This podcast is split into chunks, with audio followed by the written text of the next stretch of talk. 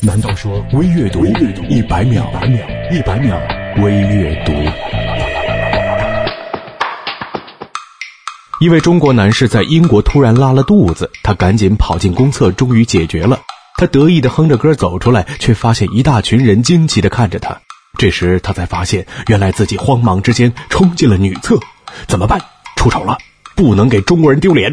反应迅速的他立刻装出一脸淫笑，一个九十度的鞠躬，大喊了一声“撒尤那拉”，然后大摇大摆的走了。生活如水，人生似茶，会有人说你好，也会有人说你不好。但是只要我们做人做事问心无愧，就不必执着于他人的评判。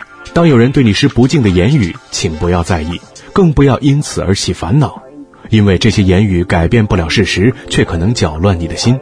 心如果乱了，一切都乱了。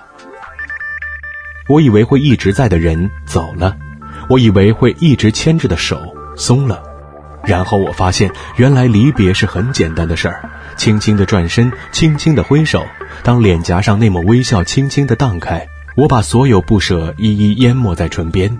原来冷暖自知，真的是让一个人心疼的词。谁给我一世纵容？Life is like a multiple choice question. Sometimes the choices confuse you, not the question itself. 人生就像是一道多项选择题，困扰你的往往是众多的选择项，而不是题目本身。